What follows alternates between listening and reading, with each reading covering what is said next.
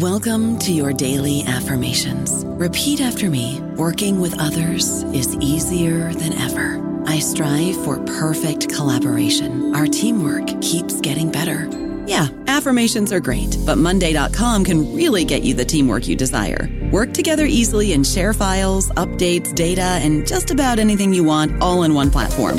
Affirm yes to start or tap the banner to go to Monday.com.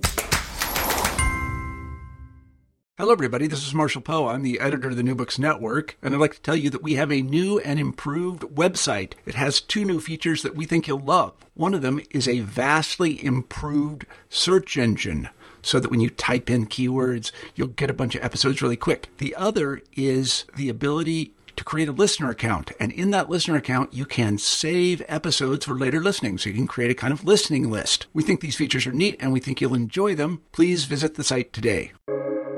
Welcome to the New Books Network.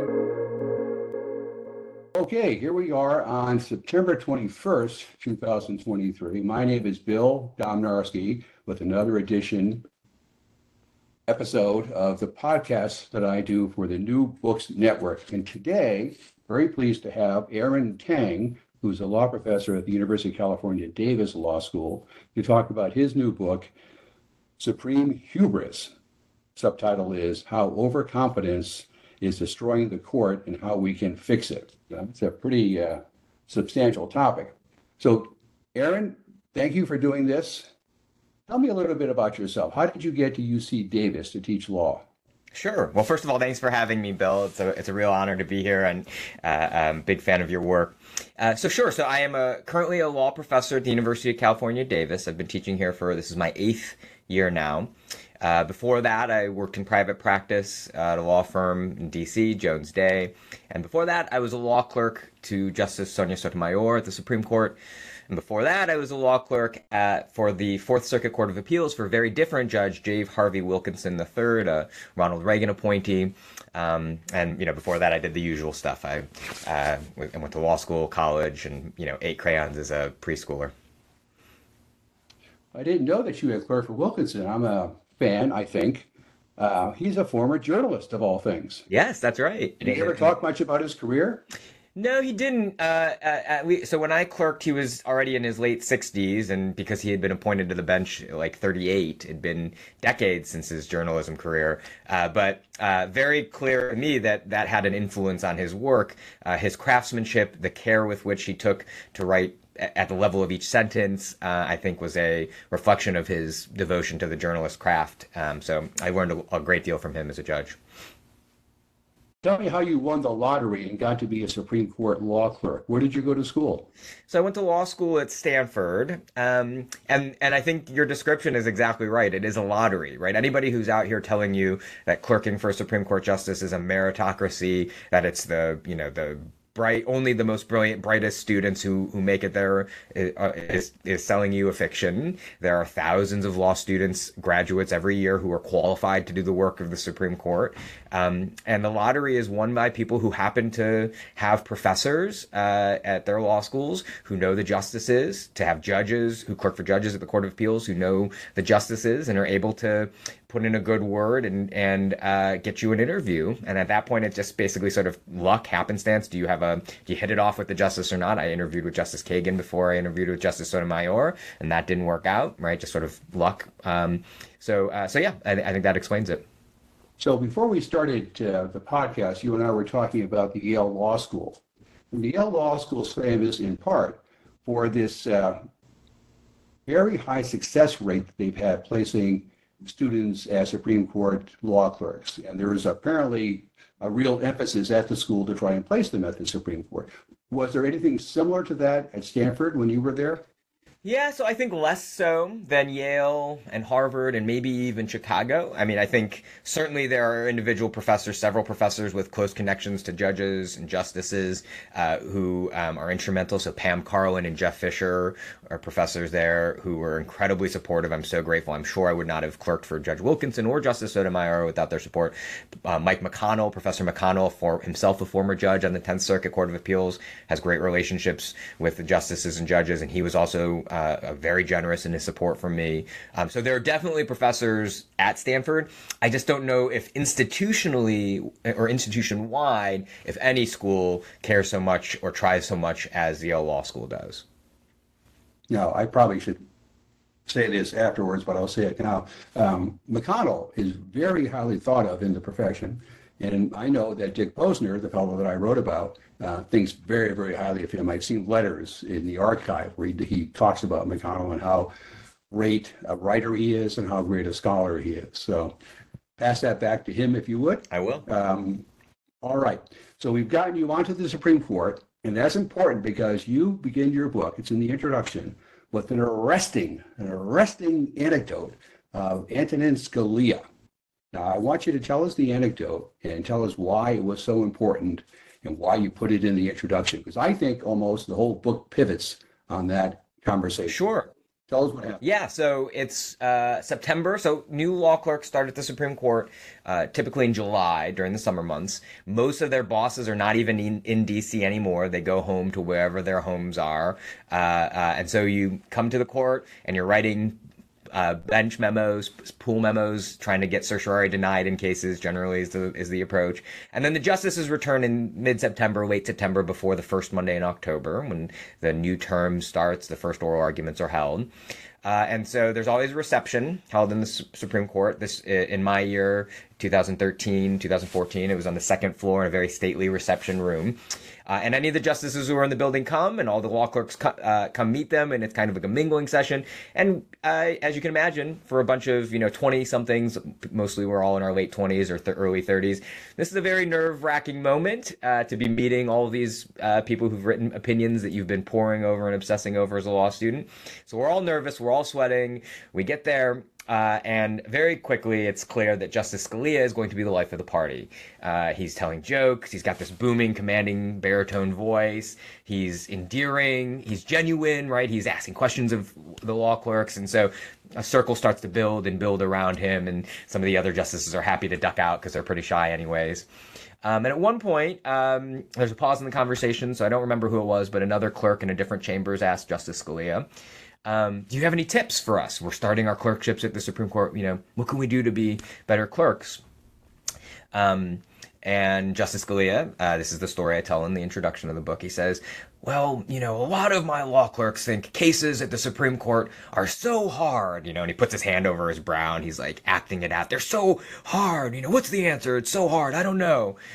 Well, uh, you know, Actually, they're not. Uh, I've already, you know, is is it constitutional to execute an 18 year old uh, criminal? I've already said it's okay to execute a 16 year old. These cases are easy, easy, easy, easy and uh, it's sort of an eye-opening moment uh, for me because that, that, was not my experience at all during the couple months before then or afterwards.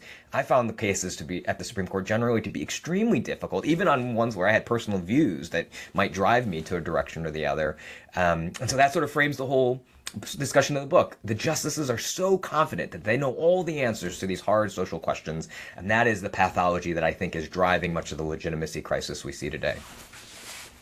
Well, I think if you went back a few decades, um, his argument would have more weight because the percentage of unanimous decisions was higher than it's, I think, at its low point now. I think I might be wrong about that. Um, so you're sitting there listening to uh, him. He probably has food in his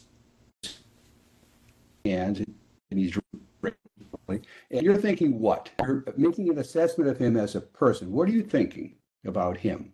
Is it an arrogant guy? What do you think? Arrogance has a certain connotation to it that I want to avoid. Um, I think I, I don't want to blame. I don't want to suggest that the Justices Scalia or Justice Ginsburg, I still tell some stories about in the book, right? It's not just a, a problem that I see on the right, even though my personal politics, readers should know, is I am a progressive. Um, I think overconfidence is a bias. It's a human uh, flaw, a, a, psychological trap that all of us fall into. Um, we all think, especially when we are getting older in our careers, we've had a lot of success. There are people singing our praises uh, for law clerks who will do anything we ask them to do. We all think that we've got the right answers.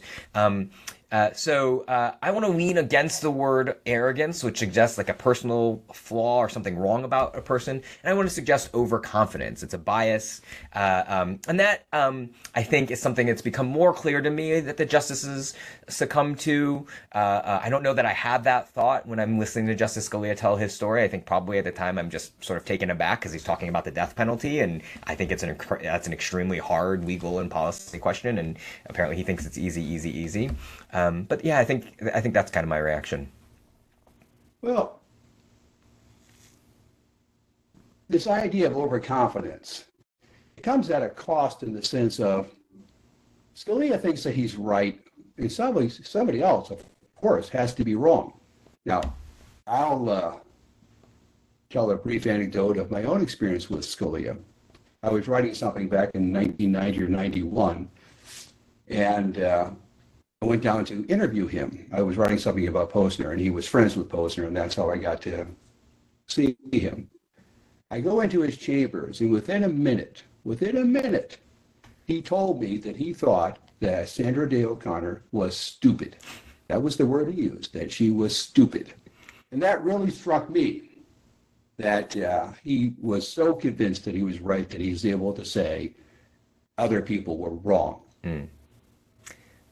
Yeah. That, I, so I, I, that's a that's in your experience. Did you did they have when you were there the uh, lunch series of lunches where the law clerks, I'm sorry, the justices would meet with the law clerks of the other chambers and have lunch.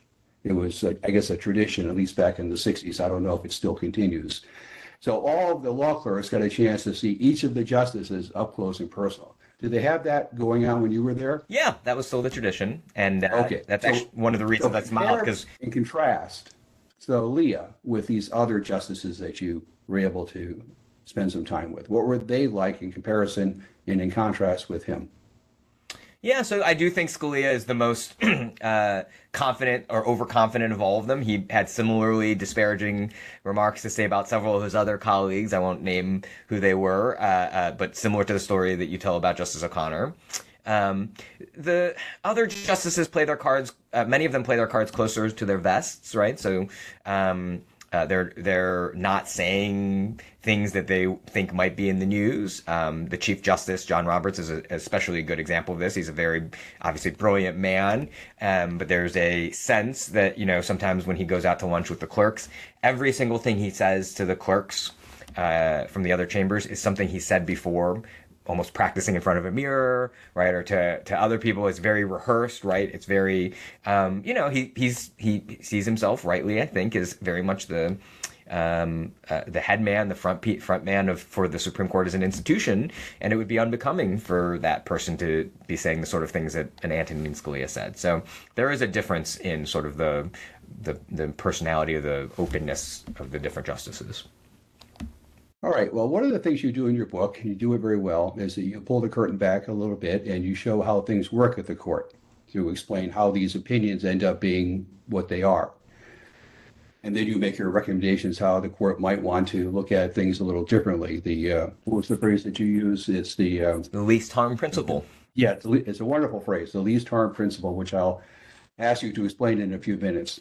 But let me get your uh, opinion about something. One of the, I'll mention once again, uh, uh, Richard Posner. I'm not trying to sell copies of my uh, biography of, of him. Great book. One, one of the things he said um, repeatedly in his writings was that law clerks should be able to talk about the people they worked for, and that actually was essential to the working of the judiciary that you had this honest assessment out there in the world of these justices or judges. What's your take? I know that there is a, I think it's an unwritten rule about how law clerks are not supposed to talk about their justices and their personalities and the way things actually happened in the chambers, and they're not supposed to talk about who actually wrote opinions. I understand all that. What's your take on that? So, um, yeah, I think it's a difficult question. I, I certainly think that once a justice retires or passes away, um, any restraint on whether a law clerk, what a law clerk could say about them, their time together, goes away.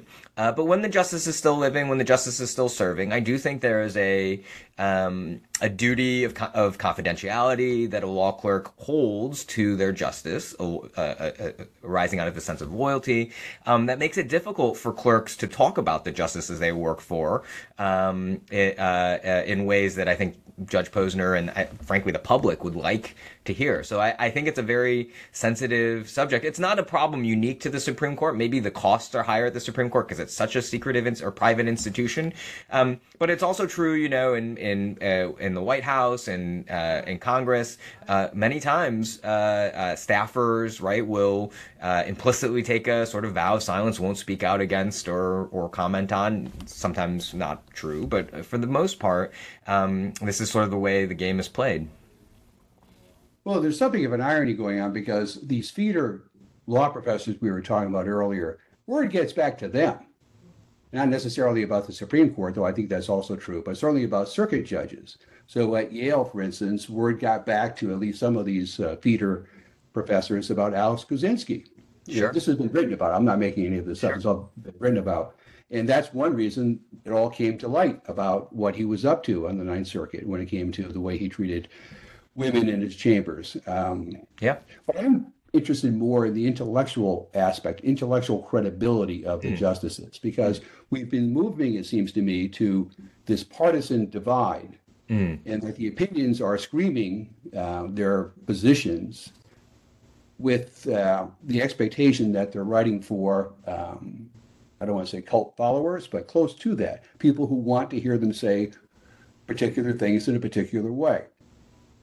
And I wonder if we had more inside reporting, so to speak, on what actually happens in the chambers, that we would then have a better sense of who these people are who are declaring things from the bench, things that affect the way people live. Um, maybe I'm asking for too much.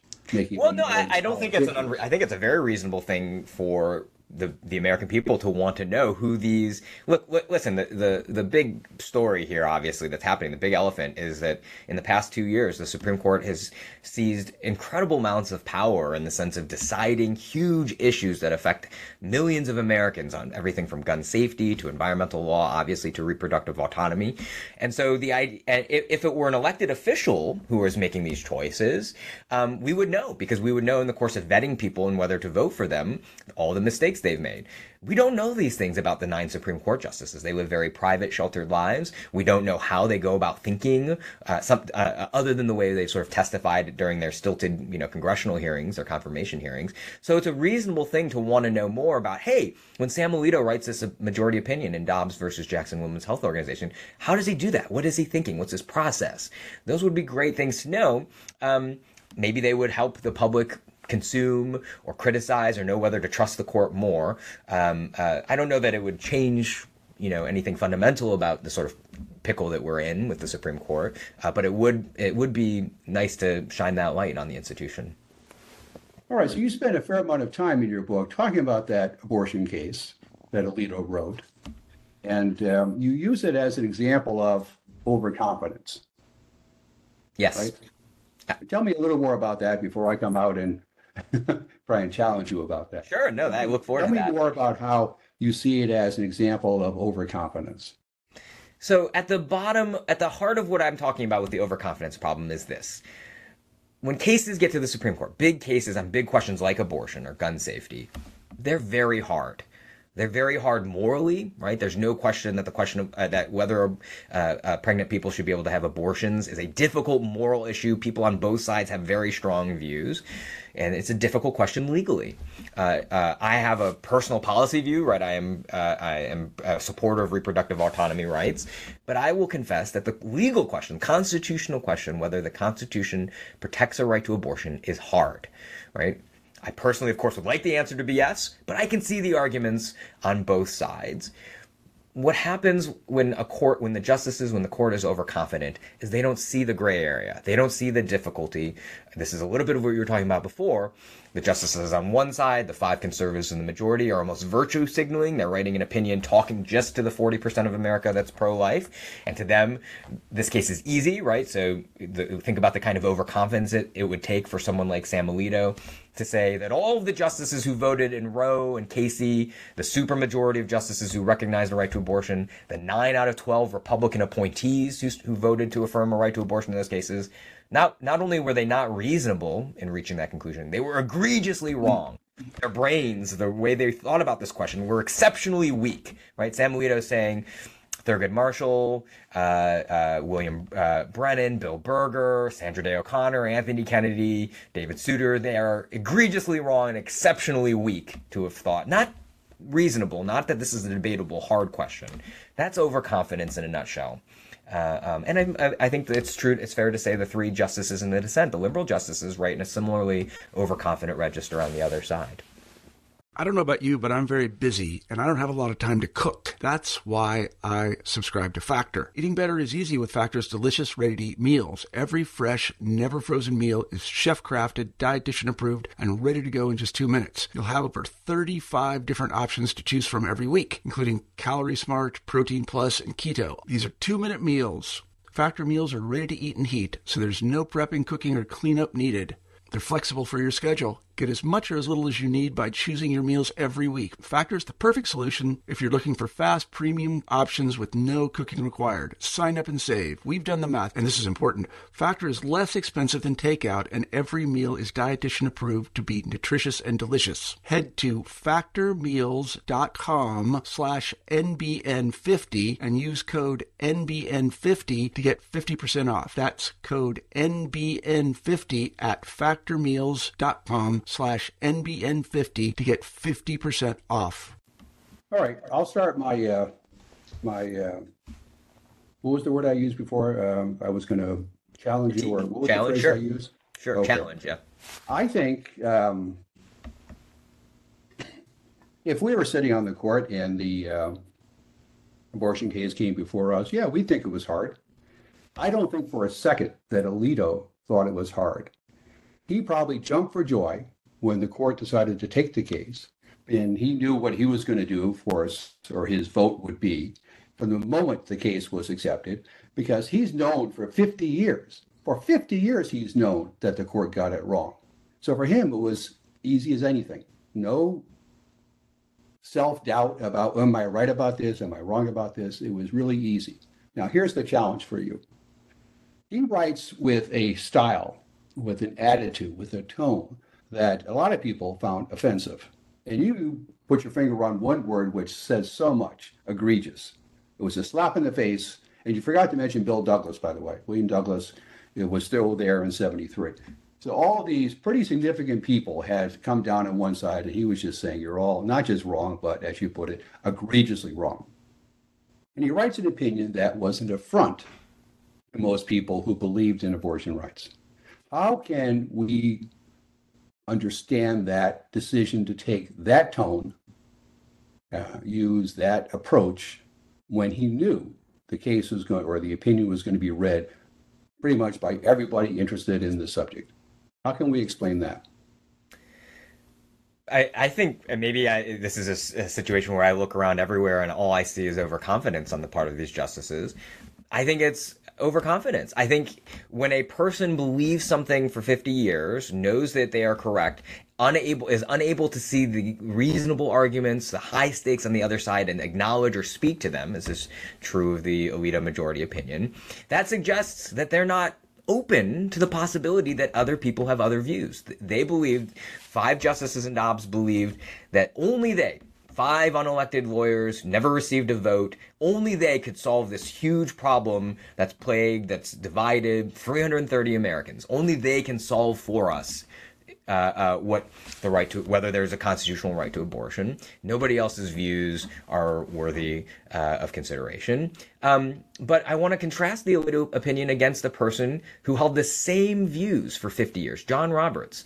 Uh, if you sat down and had a private conversation with both of them, both of them would oppose abortion on, on, a moral and policy ground with equal fervor, right? John Roberts is a product of the same Federalist Society upbringing. Sam Alito, his conservative credentials, his bona fides, uh, up until Dobbs are every bit as strong. Um, and yet John Roberts writes a very different opinion because he is a conservative who, instead of being overconfident, is more humble, self-aware of the limitations of his, you know, his ability to solve not these difficult questions with lawyers' arguments. Um, his opinion, his separate opinion, says it's it's almost a remarkable example of the kind of least harm approach, humble approach that I'm advocating in the book. John Roberts is the best reason to think it's possible if he can bring one other justice along with him, and he says I'm not so confident. I'm not nearly as confident as Justice Alito and the majority or the three justice joint dissent that the Constitution does clearly answer this question in one way or another. I don't know. Maybe there's a constitutional right to abortion up to 15 weeks. Maybe not to 24 weeks like Roe held, but maybe up to 15 weeks. That's what I would say here. It's a middle ground. It would at least allow people who lose, pregnant individuals who choose to have an abortion from week 16 to 24, to choose to have the abortion much earlier in their pregnancy. 99% of abortions happen before 16 weeks, right? Um, uh, there's some small number of, of pregnancies that happen. There's a congenital defect discovered afterwards, so that would be a real harm. But perhaps abortion travel funds and other support networks would make uh, uh, provide some options for those individuals right? That's a much humbler uh, opinion and think about what america might look like today if the supreme court had said we're not going to go all the way and overrule the right to abortion. In every single state you can still have an abortion up to 15 or 16 weeks. Uh, uh, um, uh, it, it might well be a different kind of conversation we're having about the court well, a cynic might say, not that I am, of course, I'm not a cynic, but a cynic might say that uh, courts write whatever they want for various reasons, and that Roberts, the reason he wrote what he wrote in his uh, concurring opinion was that he's concerned about his reputation. He's concerned about his legacy, his standing in history. So it's better to be the statesman than the aggressor that Alito was. And there's some truth to that, I think. Yeah. Um, I think that's true. but two things okay, I true. Move to, Sorry, go ahead. I want to move to. Uh, to want to try to keep these two people in in our focus, uh, Roberts and Alito. How self-aware, and this is obviously asking for speculation. Uh, how self-aware do you think each of these guys is? Because the thing about hubris, it's in the title of your book, the main title, supreme hubris. Classically speaking, when it comes to hubris, the actor is has no self-awareness. Do you think these people have self-awareness? Does Alito know exactly what he's doing and said, ah, that is the way I want to be? Or is there a lack of it someplace? Mm. Um, I think this will be responsive. I believe that Just, Justice Roberts, John Roberts, when he goes to sleep at night, he worries not just about the reputation of the court and the court's standing in the public, but he worries about what people think about him. He worries about what his ideological compatriots, conservatives, think. He worries about what independents and moderates think, and to some degree, he cares about what uh, well-educated progressives think about him as well. When Sam Alito goes to bed, my guess, my uh, speculation, is he's only worried about what some of those people think about him he's not worried. It doesn't bother him when progressives or even many centrists criticize him and the way that we've talked about in his opinion in Dobbs. Um, and so you might say that one characteristic of hubris, of overconfidence, is an inability to put yourself in the shoes of your greatest critics and see the value, see the humanity in what they are saying um, I think it is true that Justice Alito is not does not do that, but that John Roberts and you know some other just, judges before him, justices before him, is able to do. Well, that's that's a good answer. Very thoughtful. Um, makes me rethink some things. Tell me what you think about how he acted, Alito, that is, how he acted after the decision came down. Was he went on a kind of a grandstanding tour around the world almost? Yeah. you could say, yeah. uh, talking about his opinion and about the detractors, the people who had the audacity to question him in the court. Yeah. What did you think about that? This is just a personal question to you. Sure. Uh, it's not related to your book specifically, but tell me what you think about how he acted. Sure. Because people, of course, often look the way people act rather than what they say What do you think about that? I think it is still more evidence of overconfidence on on at least his part personally. And, you know, maybe this is not the most difficult kind of argument to make because we're talking about one justice who may be among the most overconfident at the court.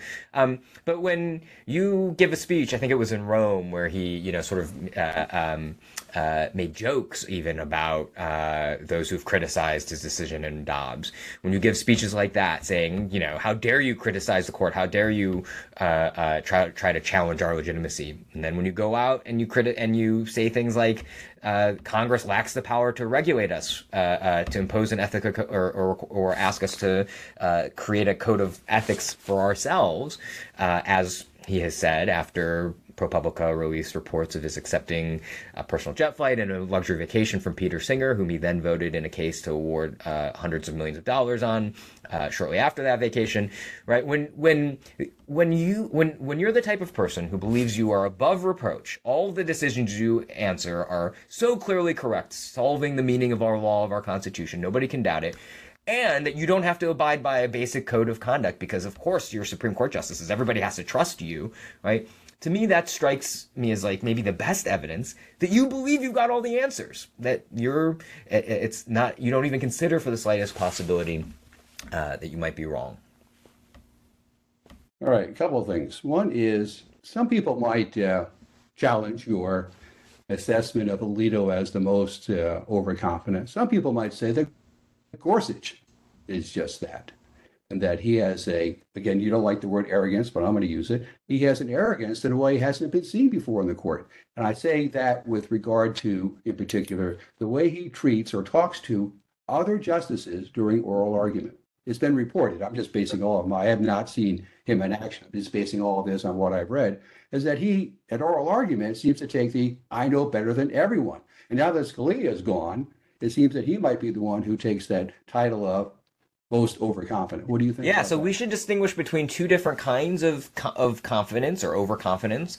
One is on an interpersonal level, right? The way we bl- whether we're blustery and harsh and aggressive, um, but that's different than sort of that uh, um, ideological or intellectual kind of overconfidence where we are so sure we have the correct answers uh, that we don't defer or trust or consider the views of other people right? And so a person like Felix Frankfurter, you obviously are very familiar with all the justices over history, is an example of someone who has extreme personal, interpersonal confidence. Frank, Felix Frankfurter was famous for being basically a jerk to his colleagues, lecturing them, thinking he knew best and how dare anybody vote other than him. But his ideological view, his jurisprudential view, was incredibly humble.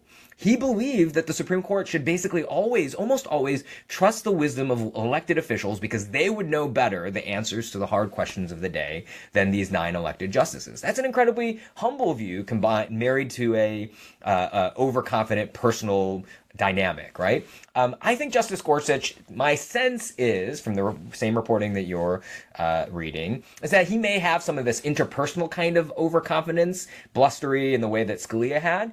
Um, but I think jurisprudentially he's less over, less confident than Alito, right? There are enough instances where I, I have seen him write decisions where he's open-minded, he changes his, he's open to changing his views, he takes his, he takes, frankly, um, uh, view uh, positions that are in contravention of this sort of standard conservative movement playbook uh, that suggests to me that he is open-minded about some of these legal questions. Uh, not many of them, not all of them by any chance, but just enough of them that maybe he's lower on the sort of ideological overconfidence than Alito.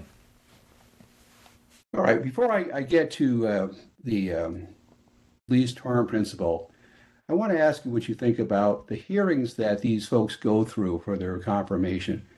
Should we have known about Alito back then? What year was it? 2006, was it? Uh, yeah. it was six for him. Should we have known then from the way he played with, toyed with the uh, committee, that he is exactly what we now know him to be, or he was exactly what we now know him to be? Should we have known then? I, I think we could have known to some extent. I mean, it was pretty clear that right. So Alito is nominated by uh, George W. Bush after the failed nomination of his longtime friend Harriet Miers, um, who Democrats would have been all too happy to confirm to the Supreme Court because it was not at all clear that she had strong ideological uh, convictions in either direction. But it's the conservative movement that sort of killed her nomination. Um, there were plenty of signs that Alito was a very steadfast conservative.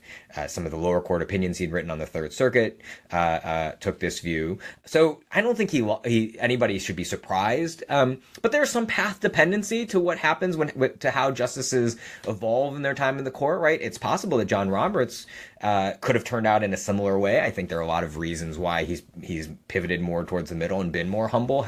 Some having to do with the fact that he's sitting in the Chief Justice's seat, and so the court bears his name, and uh, therefore he's concerned maybe with its reputation more than associate justices might be. Um, but yeah, I, I think um, Alito's uh, um, true colors. He did not hide any. He did not really hide the ball uh, in in his confirmation proceedings.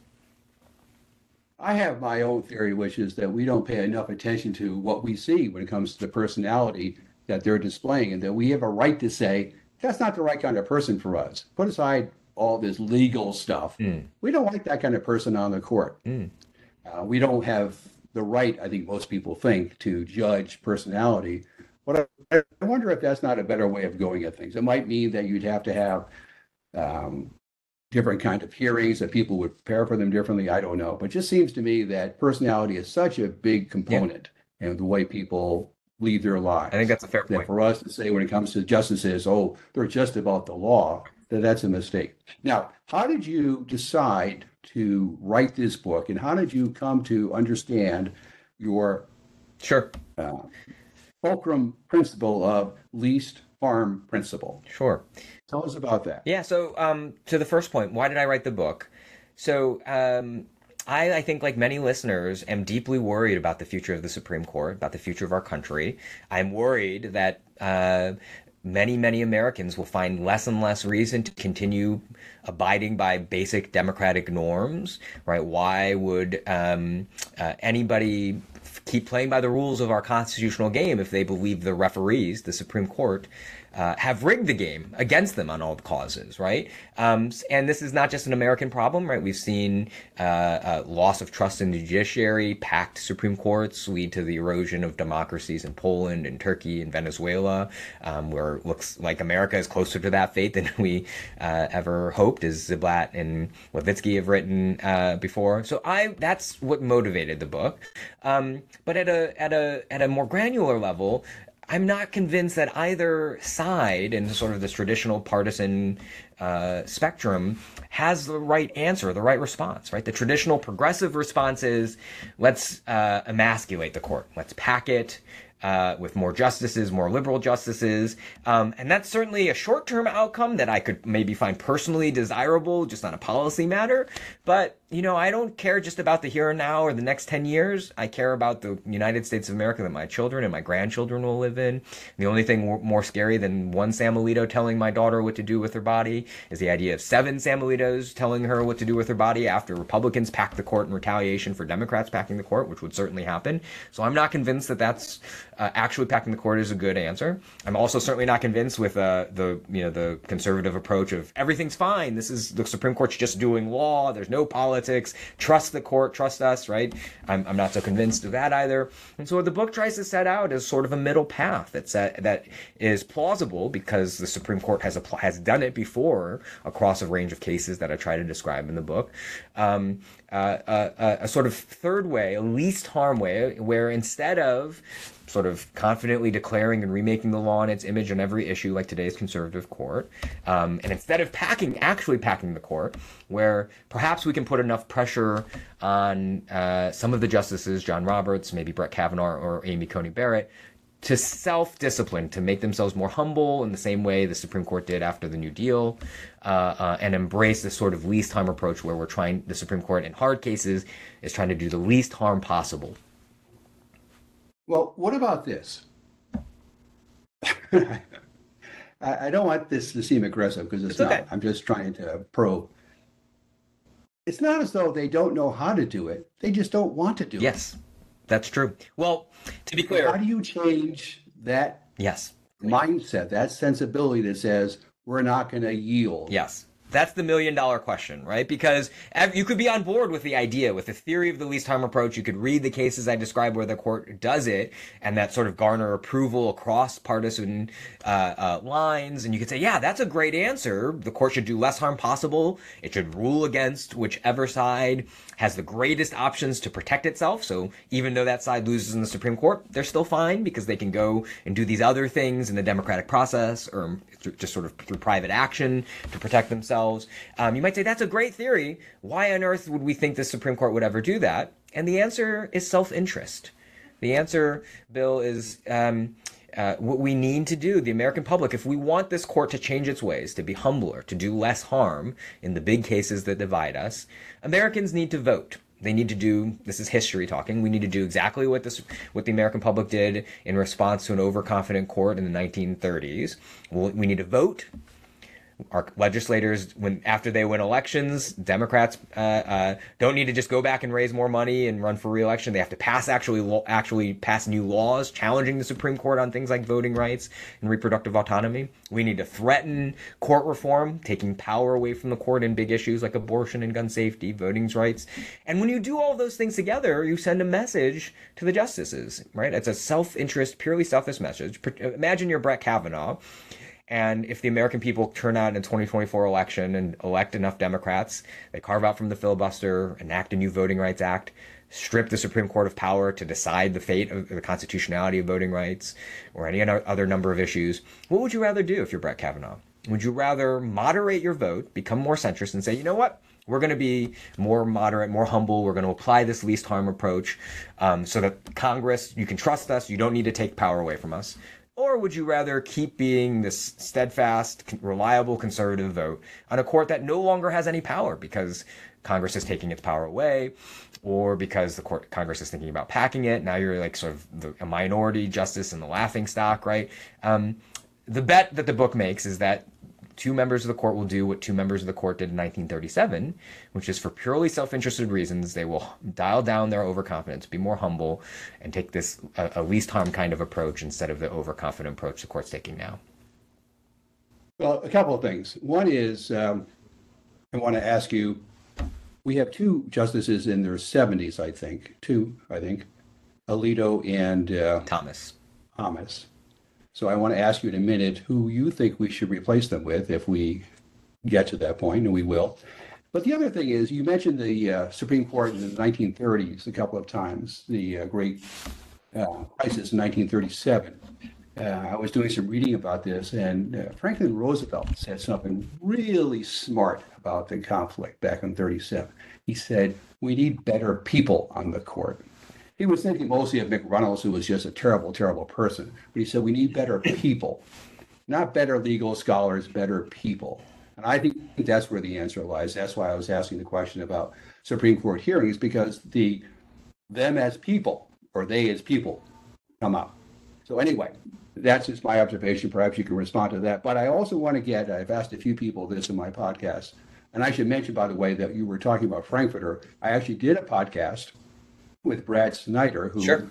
last year published a, a, massive biography of Felix Frankfurter. And he explains a lot about what, Frank, what made Frankfurter tick. All right. So if you uh, had a chance, you're in the White House counsel's office and you get the word, we got to pick a couple of new Supreme Court justices. What are you looking for? Are there anyone, is there, is there anyone out there that you actually think would be good for the court? Yes to me, there's one important issue that is there's a lot of if you're a progressive right now, there's a lot of things to be worried about. You're worried about immigration, you're worried about civil rights, protection for LGBTQ people, you're worried about gun safety, you're worried about abortion. But there's one issue that actually is is more important than all of them uh, uh, because it is the issue uh, upon which all of those issues are based or decided, and that is voting rights right?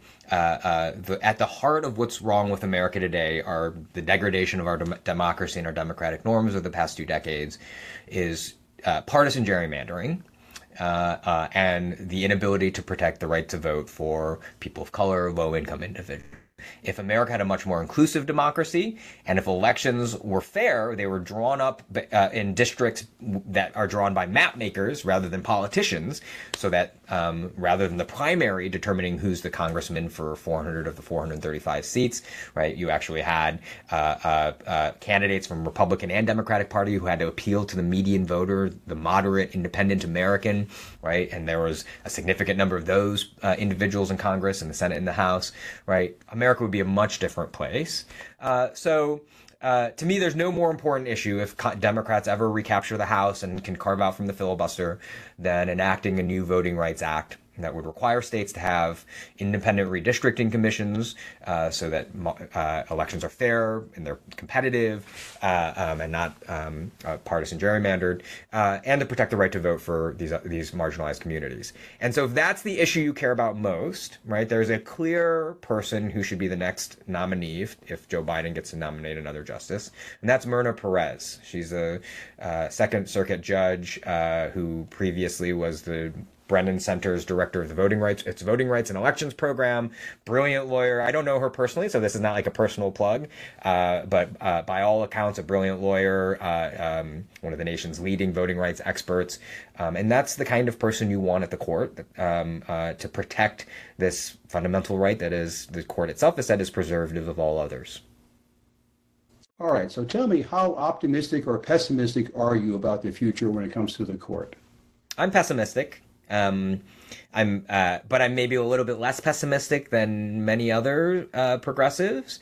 Um, and the reason I'm a little bit less pessimistic is because um, I believe that the American people are responding to this moment, right? I don't see any other way to describe the outpouring of protests, people knocking on doors in states like Kansas uh, to defeat uh, ballot propositions that would roll back abortion rights. I don't see any way to interpret that other than Americans rising up, everyday Americans on the streets rising up um, on issues that matter to them. And if that is true, then I can see a path towards just enough Democrat support in the Senate to carve out from the filibuster to recapture the House. And if we can, in fact, pass a voting rights bill that gets rid of partisan gerrymandering, that makes elections fair and competitive, um, that is the kind of game changer, changing changing the basic rules of our democratic system. Um, uh, that can sort of level the playing field and make our, our country more responsive to the, the will of voters. And by the way, it's the kind of thing that if we strip the Supreme Court of jurisdiction to decide the future of the Voting Rights Act, can put pressure on the court to moderate itself too. Right. So I, I can see a path.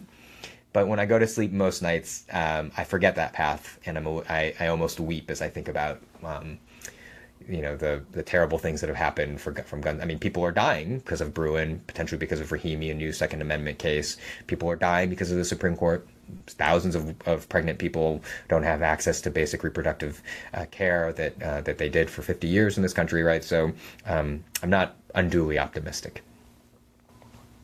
All right. Now, tell me what you're working on these days and what you plan for the future when it comes to your writing, your research and writing. Uh, sure. So um, I am working on maybe this is in the vein of uh, humility, um, uh, which is sort of the prescription, one of the prescriptions in Supreme Hubris. Um, I made a mistake uh, more than five years ago in an article that I wrote in the aftermath of the Supreme Court decision called Janus versus American Federation of State Council and Municipal Employees, Council 31. Uh, if somebody follows uh, union politics or labor law in the United States, they might recognize this, that case. So the Janus ruling held in 2018 that when 22, 23 states for 50 years in America instituted a practice called fair share fees. That was sort of the the um, financial backbone of, of organized labor in the public sector, teachers unions, uh, um, state and council, county municipal workers.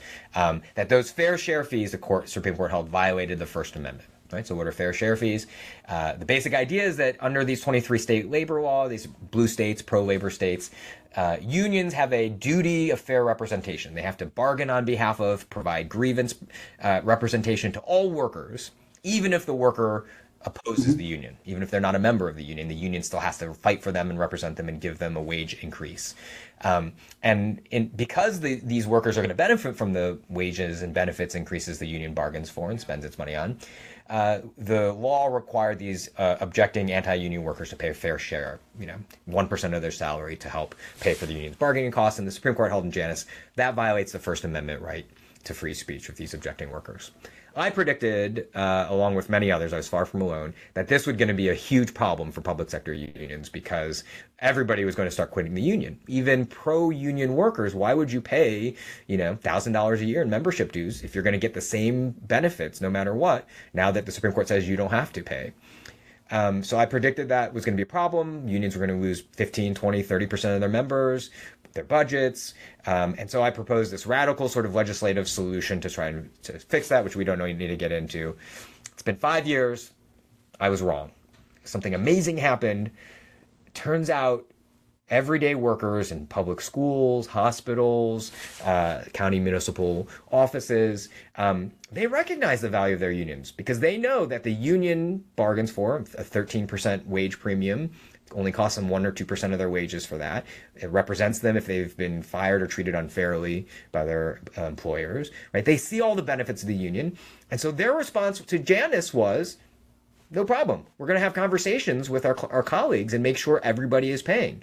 And so in the five years since Janus, there's been about a 1% decline in union membership in, the, in public sector unions, uh, which is the similar rate of, of decline as the five years preceding. So it's almost like Janus has not really made much of an impact. I was wrong. Many were, people were wrong. And so I'm working on an article explaining how I made that mistake and what it can teach us actually about progressive responses to a Supreme Court that issues decisions we think are cataclysmic because progressives thought Janus was going to be crippling, devastating for for labor, for Democrats, um, and it turns out ordinary Americans have fought back and rendered that court decision more or less irrelevant.